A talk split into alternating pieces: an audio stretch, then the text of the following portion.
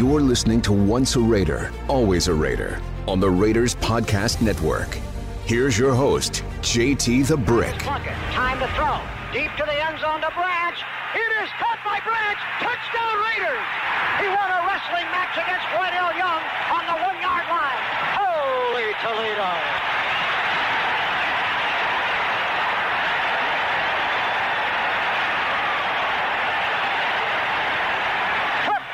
second touchdown catch of the day. Roynell Young could not have played him better. Branch just won a wonderful battle between two men who were in a dead heat when that ball was there for grabs. How great is that? Bill King on the call, the summer of Cliff Branch, and the man who threw the ball brought to you by Modelo, our good friend Jim Plunkett. Jim, how did that sound from Bill King? Bring back some memories? Oh, it certainly did. There was a great effort on Cliff's part, uh, catching it between two defenders, going up for it. And he was the shortest guy there, but he came up with the ball.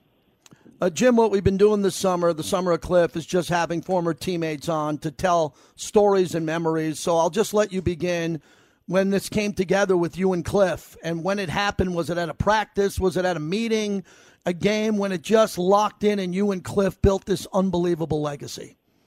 Well, you know, it turned out, you know, I, I was I always underestimated the speed. I was when I first got to the Raiders, you know, I tended to underthrow him quite a bit. I, I learned that very quickly, and so I just threw it as far as I could, and he usually went out and got it. Uh, he had that kind of speed, uh, you know, a nine one one hundred meter. Uh, dash uh, record. I mean, he's, he's done so much with that speed of his. He did. I, I will admit, he did not have the greatest hands in the world, but he came up with some of the biggest plays uh, in the NFL. Yeah, Jim Plunkett's our guest, and you know, Jim, we talked to players who were there before you, Phil Villapiano. I've talked to Freddie about it, and Kenny Right. had that back shoulder to him, that back shoulder throw, because a lot of times he couldn't keep up with Cliff as Cliff took off, and Cliff would have to come back to the ball. And you just mentioned that there too. That's not something to just uh, look down on. That's a guy, the fastest guy at the time. You trying to get the ball out under an extreme rush, and sometimes Cliff would have to make an adjustment and come back to the ball.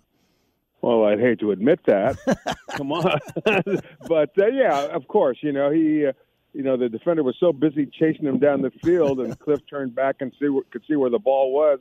But by the time the defender turned around, it was too late. Cliff had made the adjustment, uh, slowed down a little bit to make the catch. Uh, you know, he was so effective. They were so afraid of him. Either they play him so far off that you can throw underneath, which we did quite a bit. And when they blitzed or they tried to cover him tightly, you know, he just ran by the guy. Jim Plunkett joins us. So, Jim, can you maybe tell one story or two about him always wanting the ball? Because Madden said that before you got there when he started, and I heard you talk about it in the past. An example of him coming into the huddle in a game, and you knew you were going to get him involved with the game plan, but he wanted it to start a little bit quicker. Oh yeah, without a doubt. Uh, you know, he was the, the guy. You know, he, he was also a chatterer. He, he would always talk a lot during the course of a game, and some of it was nerves, some of it was excitement. And uh, uh, you know, he was not quite in that huddle. Even though I'm the quarterback, I you know I had to tell him to you know tone it down a little bit so I can get the play out. But yeah, he's you know I can beat him deep, I can beat him inside, I can beat him outside, uh, I can beat him across the field. That was that was Cliff. That was his terminology every time he got in the huddle. He's the guy who who uh, could beat anybody at any given time, which he could.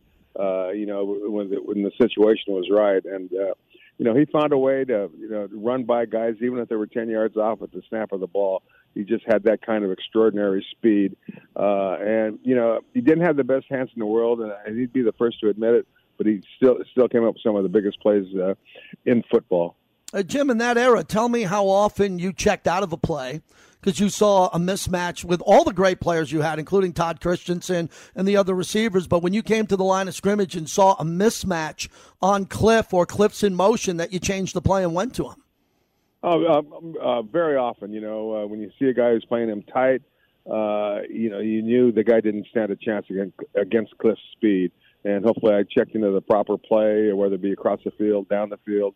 Uh, uh, you know, it's something to give Cliff a chance to, to beat the guy and me get him the ball, especially deep. He was just such a big threat down the football field. And so oftentimes, you know, during a game, he'd catch 10 passes, but, you know, for 8, 10, 12 yards because they were playing so deep, he had no chance to, to run by him. But then he was a big factor in the game because he caught so many passes. And some of those passes he turned into very long gains. You throw him a quick out of, you know, six yards and it turns into, a, you know, a 70 yard run.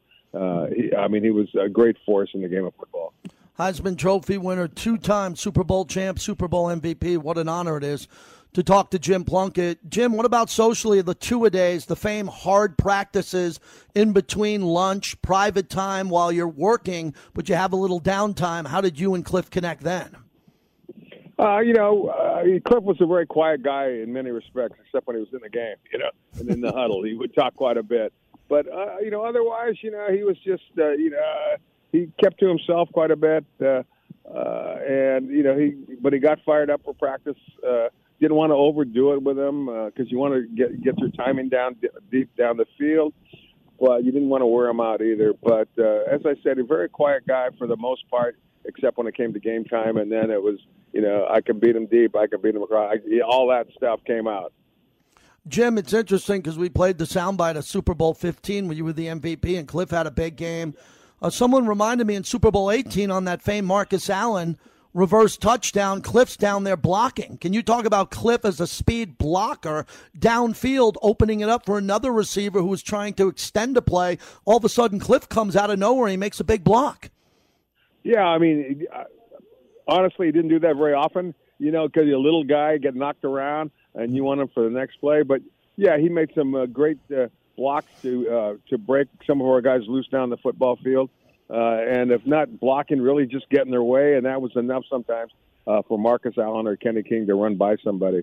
Uh, but you know, he tried to help out when he could. Not you know, not the biggest guy in the world for sure, but you know, he made his presence known. Uh, Jim, it was great to have you at Tom Flores' induction. You were right there. The relationship that you and your wife Gerri have with Barbara and Tom, you could just see it. The crowd saw it there. It was such an emotional time for you. And now you go back with your receiver, Cliff Branch, and you continue to go back to Canton, and more and more fans stop you. I see it. Uh, they believe you should be inducted into the Pro Football Hall of Fame. What have these recent trips been like for you going back to Canton and seeing more Raiders get in? Well, yeah, I'm very thrilled uh, for them and, and their families. You know, it's a great honor. Uh, you guys, you know, give it all. Uh, we're on the football field when they are on the football field, and you know, uh, you know, Cliff, you know, did the exact same thing. He was he was a force to be dealt with uh, during his career in the NFL. There's no question about it.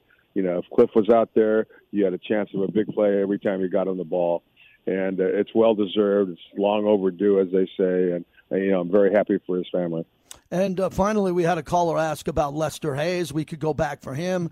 Obviously, we encourage everybody who supports you, Greg Townsend, other players in the past. Jim, it still feels like there's more. There's more room in that section of where the bus stop for Raiders, great Raiders from the past. Oh, you know, they had uh, tremendous uh, players as well as, you know, entire football teams take that field year after year. You know, John Madden, Tom Flores, you know their their records speak for themselves, and you know c- certainly there's a lot of people uh, who are very deservedly uh, uh, should be honored in that Hall of Fame. Uh, and you know I hope more of our players mm. make it. That that would be tremendous, and and and some of them very well should should be in there, uh, and hopefully their time will come. But unfortunately, it takes so long for some yeah. of them. And their families aren't around, uh, and that's very sad. And sometimes the players aren't around, like Cliff. But uh, you know, uh, I hopefully in the near future we'll see more and more uh, former Raiders going to that hall. How's your summer been? You've been golfing much, traveling, the kids, grandkids. What have you been up to? Uh, a little bit of everything. Not traveling so much because of COVID, you know, and the mm. restrictions. The grandkids are in school for the most part, but I'm sitting there at a at a golf course waiting for the guys I'm playing with to show up, and then we're going to take the course on and see what we can do out there on the on the golf course. Jim, I'll see you in Canton. Thanks so much for doing this. You bet. My pleasure, JT. Take care. Thank you for listening to Once a Raider, Always a Raider. Make sure to download the official mobile app and visit Raiders.com slash history for more historical content.